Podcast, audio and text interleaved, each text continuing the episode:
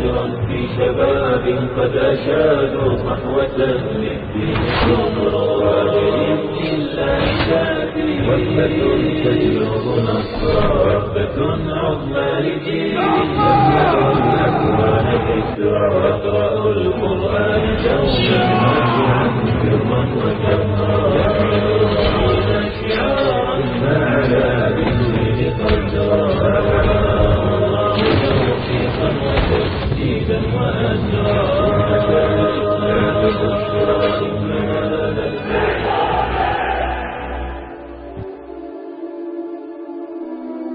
Episode seven سعید اب کیا ہوگا چچی جان اس نے جواب دیا مجھے ایسا محسوس ہوتا ہے کہ قوم کی روح آزادی سلب کر لی گئی ہے اور اب ہم اپنے مستقبل کے متعلق ہر سوال کا جواب دشمن کے چہرے کے اتار چڑھاؤ میں تلاش کیا کریں گے سلما نے پوچھا بیٹا، تمہیں یقین ہے کہ موسا بن نبی غسان شہید ہو چکے ہیں؟ سعید نے جواب دیا ہاں دشمن نے ان کا خالی گھوڑا شہر بھیج دیا تھا، اسے گلیوں اور بازاروں میں پھرایا جا چکا ہے۔ اہل شہر پر خوف و ہراس مسلط ہے اور حکومت کے عہدے دار عوام کو یہ تسلی دے رہے ہیں کہ سلطان نے صرف ستر دن کے لیے جنگ بند رکھنے کا معاہدہ کیا ہے۔ اس عرصے میں اگر ہمیں باہر سے امداد مل گئی تو اہل غرناتا دوبارہ جنگ شروع کرنے کے لیے آزاد ہوں گے۔ ہاشم نے کہا، اگر موسا بن نبی غسان کو ستر دن کے بعد دوبارہ جنگ شروع کرنے کی امید ہوتی تو وہ اتنے بد دل نہ ہوتے۔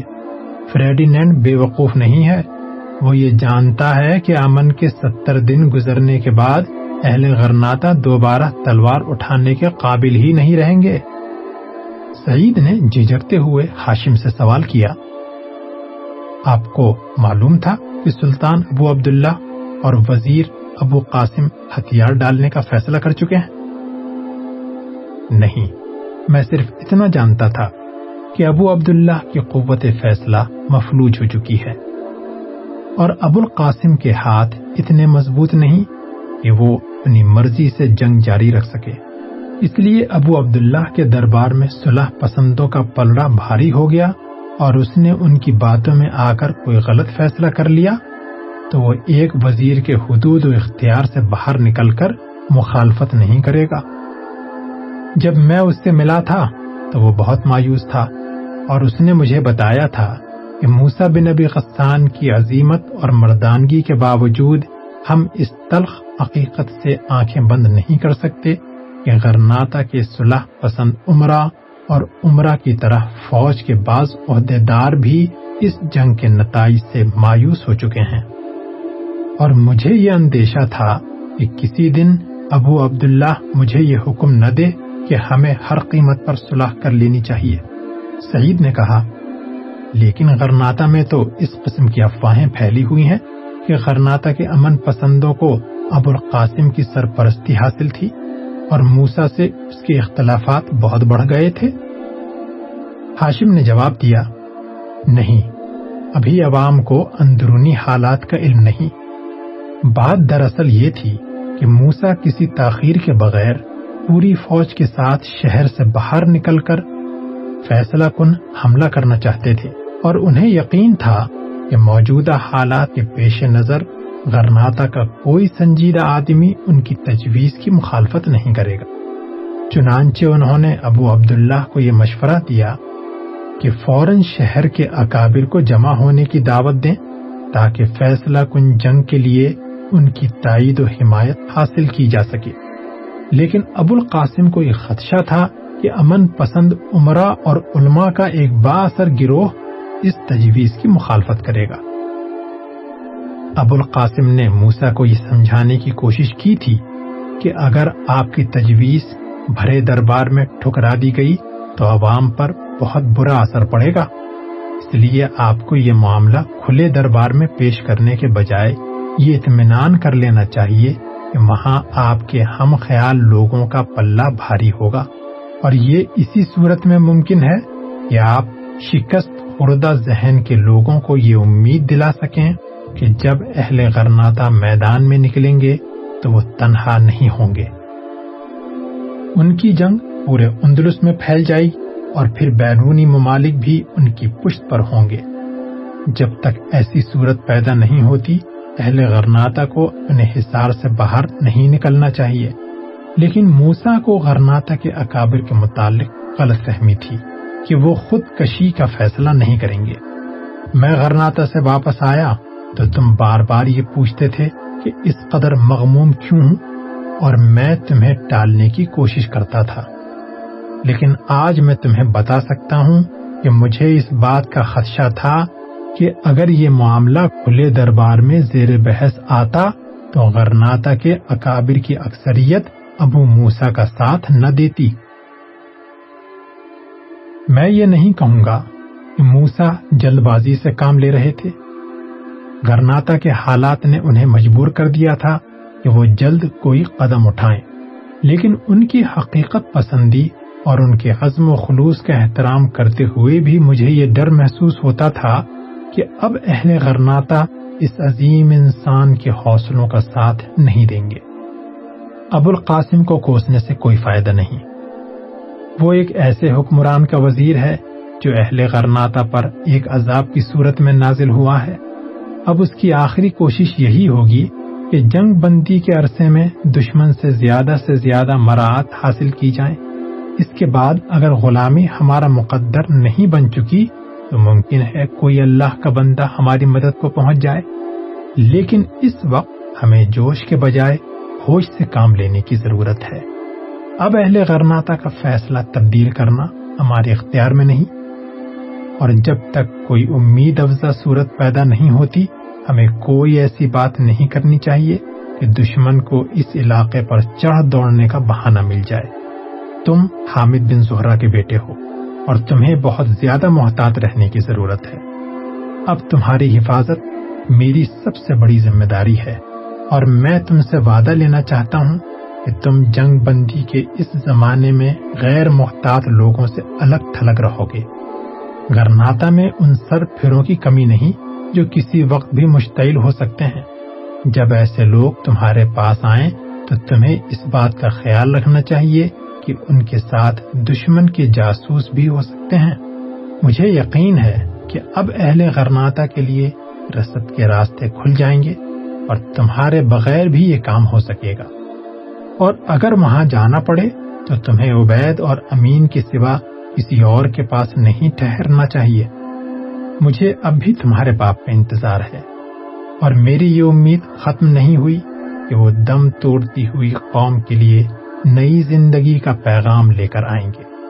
لیکن جب تک ہمیں کوئی سہارا نہیں ملتا، ہم پر امن رہ کر ہی کسی آنے والی آزمائش کا سامنا کرنے کے لیے تیار ہو سکتے ہیں۔ سعید نے کہا، چچا جان، آپ مطمئن رہیں، میری جانب سے کوئی بے احتیاطی نہیں ہوگی۔ لیکن میں یہ محسوس کرتا ہوں کہ ان دنوں آپ کا غرناتا میں موجود رہنا ضروری ہے۔ وہاں حریت پسندوں کو آپ کے مشوروں کی ضرورت ہوگی۔ ہاشم نے جواب دیا، میں نہیں سمجھتا کہ اب میرے مشورے کوئی فائدہ پہنچا سکتے ہیں۔ تاہم، دو تین دن تک غرناتا روانہ ہو جاؤں گا۔ اور جلد واپس آنے کی کوشش کروں گا۔ لیکن اگر کسی وجہ سے مجھے زیادہ دن لگ جائیں اور اس عرصے میں تمہارے ابا جان کی طرف سے کوئی پیغام آ جائے، تو یہ بات کسی پر ظاہر نہیں ہونی چاہیے۔ اگر وہ خود پہنچ جائیں، تو انہیں کوئی قدم اٹھانے سے پہلے مجھ سے مشورہ کر لینا چاہیے۔ میں ان کی آمد کی اطلاع ملتے ہی یہاں پہنچ جاؤں گا۔ تازہ حالات سے واقفیت حاصل کرنے کے بعد وہ خود ہی سمجھ جائیں گے کہ سر دست انہیں لوگوں کی نگاہوں سے چھپ کر اپنا فرض ادا کرنا پڑے گا۔ چوتھے روز ہاشم غرناتا جا چکا تھا۔ اس کی روانگی کے دو ہفتے بعد گاؤں کے تین آدمی جو غرناتا کی فوج کے ملازم تھے، رخصت پر گھر آئے اور انہوں نے یہ خبر سنائی کہ غرناتا کے بعض حلقوں میں جنگ بندی کے خلاف شدید اضطراب پایا جاتا ہے۔ اور لوگ جگہ جگہ ابو عبداللہ کے خلاف مظاہرے کر رہے ہیں۔ پچھلے ہفتے البسین کے محلے سے مشتعل عوام کا جلوس الحمرہ کی طرف روانہ ہوا اور اسے منتشر کرنے کے لیے فوج کو میدان میں آنا پڑا۔ شہر میں یہ افواہ بھی گرم ہے کہ فریڈینینٹ اس صورت حال سے بہت مسترب ہے اور اس نے سابقہ معاہدے کے مطابق سلطان ابو عبداللہ سے یہ مطالبہ کیا ہے کہ فوج کے جن افسروں اور شہر کے با اثر خاندانوں کے جن افراد کو یرغمال کے طور پر سینٹافے بھیجا ہے، وہ بہت جلد بھیج دیے جائیں، ورنہ وہ جنگ بندی کے معاہدے کا پابند نہیں ہوگا۔ بعض لوگوں کا یہ خیال ہے کہ غرناتا کی صلح پسند دوبارہ جنگ لڑنے کے تمام امکانات ختم کر دینا چاہتے ہیں۔ انہوں نے ابو عبداللہ کو یہ مشورہ دیا ہے کہ جن با اثر لوگوں سے بغاوت کا کوئی خطرہ پیش آ سکتا ہے، انہیں قابو میں رکھنے کی یہی صورت ہے کہ ان کو یرغمال کے طور پر فوراً فریڈینینڈ کے حوالے کر دیا جائے۔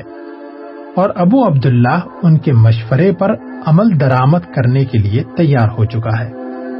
سعید یہ خبر سنتے ہی ہاشم کے گھر پہنچا اور اس نے آتکا سے کہا، مجھے یہ خبر ناقابل یقین معلوم ہوتی ہے، تاہم میں غرناتا جانا چاہتا ہوں۔ چچا ہاشم کا پتہ لگانا بھی ضروری ہے۔ انہیں وہاں گئے کافی دن ہو چکے ہیں۔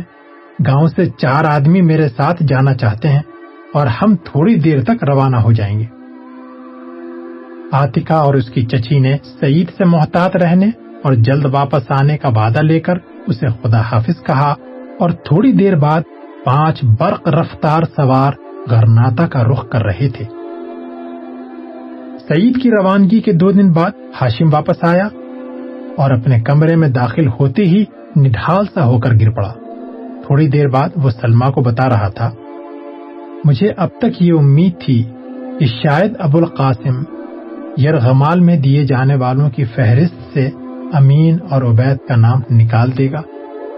لیکن اس فیصلے پر سلطان کی مہر سب ہو چکی ہے اور فہرست کی ایک نقل فریڈینینڈ کو بھیجی جا چکی ہے۔ اب کسی وقت اچانک انہیں سینٹافے بھیج دیا جائے گا۔ سلما نے اپنے آنسو پوچھتے ہوئے کہا، لیکن ابو القاسم تو آپ کا دوست ہے؟ مجھے ابو القاسم سے کوئی شکایت نہیں۔ اگر اس کا بس چلتا تو وہ یقیناً میری مدد کرتا، لیکن سالار کو اصرار تھا کہ فوج کو پرامن رکھنے کے لیے عبید اور امین جیسے باثر افسروں کو دشمن کے حوالے کر دینا ضروری ہے۔ تاہم، ابو القاسم نے مجھ سے یہ وعدہ کیا ہے کہ وہ چند دن تک انہیں واپس بلوا لے گا۔ سلما حوصلے سے کام لو۔ میرے سامنے اپنے بیٹوں سے زیادہ اس علاقے کی بستیوں کو بچانے کا مسئلہ تھا۔ میں یہ نہیں چاہتا تھا کہ فریڈینینٹ مجھے ایک دشمن اور عبداللہ مجھے ایک باغی قرار دے کر اپنی فوج اس علاقے میں بھیج دیں اور مجھے ہزاروں انسانوں کے قتل عام کا مجرم قرار دیا جائے۔ جن چار سو آدمیوں کو فریڈینینڈ کی کیمپ میں بھیجا گیا ہے، ان کی حیثیت قیدیوں کے بجائے مہمانوں کی سی ہوگی۔ مجھے صرف اس بات کا غم ہے کہ اب مستقبل کی امیدوں کے سارے چراغ بجھ گئے ہیں۔ آتکا پتھرائی ہوئی آنکھوں سے اپنے چچا کی طرف دیکھ رہی تھی۔ اس نے ڈوبتی ہوئی آواز میں کہا، سعید، آپ کا پتہ لگانے غرناتا گیا تھا۔ کیا وہ آپ سے نہیں ملا؟ ہاں وہ مجھ سے ملا تھا۔ میں اسے اپنے ساتھ ہی لانا چاہتا تھا، لیکن اس کو چند ضروری کام تھے۔ اس لیے وہ میرے ساتھ نہیں آیا۔ مجھے یقین ہے کہ وہ کوئی خطرناک راستہ اختیار نہیں کرے گا۔ اور بہت جلد واپس آ جائے گا۔ اور اب آتکا کی نگاہیں کھٹ کے پار اس مکان پر مرکوز تھیں جہاں وقت کی تاریخ آندھیوں سے وہ آج بھی امید کی کوئی کرن دیکھ سکتی تھی۔ اسے بڑی شدت سے سعید کا انتظار تھا۔ آتکا اسے زینے سے چچی کی آواز سنائی دی۔ آتکا بیٹی، تم ابھی تک یہاں کھڑی ہو؟ بہت سردی ہے بیٹی۔ آتی ہوں چچی جان۔ اس نے بھرائی ہوئی آواز میں جواب دیا۔ جنگ بندی کو ابھی صرف پچیس دن گزرے تھے، مگر پچیس دنوں کے یہ واقعات آتکا کو بھیانک خواب نظر آتے تھے۔ جب ان خوابوں کا تسلسل ٹوٹ جاتا، تو وہ بے بسی اور بے چارگی کی حالت میں بار بار اپنے دل سے پوچھتی، کیا آئندہ پینتالیس دنوں میں کوئی ایسا معجزہ رونما ہو سکتا ہے کہ ہماری بد نصیب قوم غلامی کی ذلت سے بچ جائے؟ کیا یہ ممکن ہے کہ حامد بن زہرا اچانک واپس آ جائے اور ہمیں یہ پیغام دے کہ ترکی، الجزائر اور مراکش سے غازیان اسلام کے لشکر ہماری مدد کے لیے روانہ ہو چکے ہیں؟ ان سوالات کے جواب میں کبھی اس کا چہرہ عزم و یقین کی روشنی سے چمک اٹھتا اور کبھی اس پر بے یقینی اور تذبذب کے اندھیرے مسلط ہو جاتے۔ اور ایک روز سورج ڈوب رہا تھا اور مغربی افق پر بکھری ہوئی بدلیاں سرخ ہو رہی تھیں۔ اچانک اسے خالد کی آواز سنائی دی۔ آپا جان آپا جان، منصور کے ماموں آ رہے ہیں۔ آتکا نے چونک کر زینے کی طرف دیکھا۔ خالدہ بھاگتی ہوئی آگے بڑھی اور اس کا ہاتھ پکڑ کر کھینچنے لگی۔ آتکا اس کے ساتھ نیچے اتری، لیکن سہن میں پہنچ کر کسی کو نہ پا کر وہ پریشان سی ہو گئی۔ اسے پریشان دیکھ کر وہ ہنس پڑی۔ وہ یہاں نہیں ہے۔ آئیے میں آپ کو دکھاتی ہوں۔ میں نے انہیں دیکھتے ہی پہچان لیا تھا۔ ان کے پیچھے ایک سوار بھی آ رہا ہے۔ خالدہ اسے ڈھکیلتی ہوئی ڈیوڑی کی طرف لے گئی اور دروازے کے قریب پہنچ کر بولی، اوپر چلے آپ جان وہ یہاں سے نظر نہیں آئیں گے۔ وہ ڈیوڑی کے قریب پہنچی تو آتکا نے ادھر ادھر نظریں دوڑانے کے بعد قدرے مسترب ہو کر پوچھا، کہاں ہے وہ؟ خالدہ نے ہنستے ہوئے جواب دیا، آپا جان، اوپر چلیں، وہ وہاں سے نظر آئیں گے۔ وہ ایک تنگ زینے سے دیوڑی کی چھت پر پہنچی۔ خالدہ بھاگ کر منڈیر کی طرف پڑھی وہ ایک ثانیے نیچے جھانکنے کے بعد سرگوشی کے انداز میں بولی، آپا جان، ادھر دیکھیے، وہ آ رہے ہیں۔ آتکا آگے بڑھی اور پھر یکا یک اس کی نگاہیں سعید پر جم کر رہ گئیں۔ وہ حویلی کے مغربی کونے کے قریب پہنچ چکا تھا۔ اور اس کے پیچھے ایک سوار آ رہا تھا۔ وہ دروازے کے سامنے پہنچ کر گھوڑوں سے اتر پڑے۔ آتکا نے سعید کے ساتھ آنے والے کو دیکھا تو ایک ثانیے کے لیے اس کی رگوں کا خون منجمد ہو کر رہ گیا۔ اس کے سر پر سفید امامہ تھا، آنکھیں بھوری، ایک کان کا درمیانی حصہ کنارے تک پھٹا ہوا تھا۔ آنکھ کے کونے اور کان کے شگاف کے سیدھ میں زخم کا ہلکا سا نشان تھا۔ داڑھی صاف تھی۔ سر کے بال امامے میں چھپے ہوئے تھے۔ اگر اس کی مونچھوں اور آبروؤں کا رنگ سیاہ ہونے کے بجائے سرخی مائل ہوتا، تو وہ کسی جھجک کے بغیر یہ کہہ سکتی تھی کہ اس کے چہرے کا خد و خال وہی ہے جو اس کے دل پر نقش ہے۔ نوکروں نے باہر نکل کر گھوڑوں کی باغیں پکڑ لی۔ سعید نے کہا، ان کا گھوڑا استبل میں باندھ دو اور میرا گھوڑا گھر پہنچا دو۔ جعفر سے کہو، میں تھوڑی دیر میں پہنچ جاؤں گا۔ چچا ہاشم گھر میں ہے نا؟ ایک نوکر نے جواب دیا، وہ پڑوس کی بستی میں کسی کے جنازے میں گئے تھے۔ ابھی تک واپس نہیں آئے۔ آپ اندر تشریف رکھیں، وہ آتے ہی ہوں گے۔ وہ ڈیوڑی عبور کر کے سہن میں پہنچے تو آتکا چھت کے دوسرے کنارے پر کھڑی ان کی طرف دیکھ رہی تھی۔ مہمان سعید کے ساتھ مہمان خانے میں چلا گیا تو خالدہ نے آتکا سے پوچھا پجان انہیں بلا رہا ہوں؟ نہیں، تھوڑی دیر ٹھہرو۔ چند منٹ بعد سعید مہمان خانے سے باہر نکلا تو آتکا جلدی سے نیچے اتر کر اس کے راستے میں کھڑی ہو گئی۔ سعید، یہ تمہارے ساتھ کون آیا ہے؟ اس نے سوال کیا۔ اس کا نام طلحہ ہے اور میں اس کے متعلق اس سے زیادہ نہیں جانتا کہ وہ کرتبہ سے فرار ہو کر گھرناتا آیا تھا۔ اور اب کچھ عرصے سے ابو القاسم کے دفتر میں مترجم کی حیثیت سے کام کرتا ہے۔ میں نے سنا ہے کہ متارکہ جنگ کی گفتگو کے دوران اس نے سلطان کے دربار میں بھی ایک مترجم کے فرائض سر انجام دیے تھے۔ چند دن قبل اس سے میری پہلی ملاقات ہوئی تھی۔ وہ عمیر کے ساتھ آیا تھا اور عمیر نے ہمارا تعارف کراتے ہوئے کہا تھا کہ چچا ہاشم اسے جانتے ہیں۔ پچھلے دنوں جب وہ غرناتا آئے تھے تو اس سے ملاقات ہوئی تھی اور چچا ہاشم اس کی سرگزشت سن کر بہت متاثر ہوئے تھے۔ اس کے بعد عمیر جب کبھی امین اور عبید کے پاس آتا تھا تو یہ ان کے ساتھ ہوتا تھا۔ مجھے یہ ایک مظلوم آدمی معلوم ہوتا ہے۔ آج صبح مجھے معلوم ہوا کہ جن آدمیوں کو یرغمال کے طور پر دشمن کے حوالے کرنے کا فیصلہ ہوا تھا، انہیں رات کے پچھلے پہر سینٹافے روانہ کر دیا گیا ہے۔ آتکا نے کہا، عبید اور امین بھی ان کے ساتھ جا چکے ہیں؟ ہاں میں یہ خبر سنتے ہی ان کے دوستوں سے ملا تھا اور پھر عمیر نے بھی اس بات کی تصدیق کی تھی۔ میرا ارادہ تھا کہ میں گھر پہنچ کر چچا ہاشم کو تسلی دوں، لیکن مجھے حریت پسندوں کے ایک خفیہ اجتماع میں شریک ہونا پڑا اور وہاں کافی دیر لگ گئی۔ پھر دوپہر کے قریب میں واپس آ کر سفر کی تیاری کر رہا تھا کہ عمیر طلحہ کو میرے پاس لے آیا اور اس نے یہ کہا کہ اگر تم گاؤں جا رہے ہو تو طلحہ کو ساتھ لیتے جاؤ۔ وزیر اعظم نے ابا جان کی تشفی کے لیے اسے ایک ذاتی خط دیا ہے۔ عمیر بذات خود اس کے ساتھ آنا چاہتا تھا، لیکن غرناتا کے موجودہ حالات کے پیش نظر اس نے چھٹی لینا مناسب نہ سمجھا۔ آتکا نے کچھ سوچ کر کہا، تمہیں یقین ہے اس کا نام طلحہ ہی ہے؟ ہاں میں نے اس کا یہی نام سنا ہے، لیکن تم اتنی پریشان کیوں ہو؟ آتکا نے جواب دیا، ماضی کے واقعات نے مجھے ہر انسان پر شک کرنا سکھا دیا ہے۔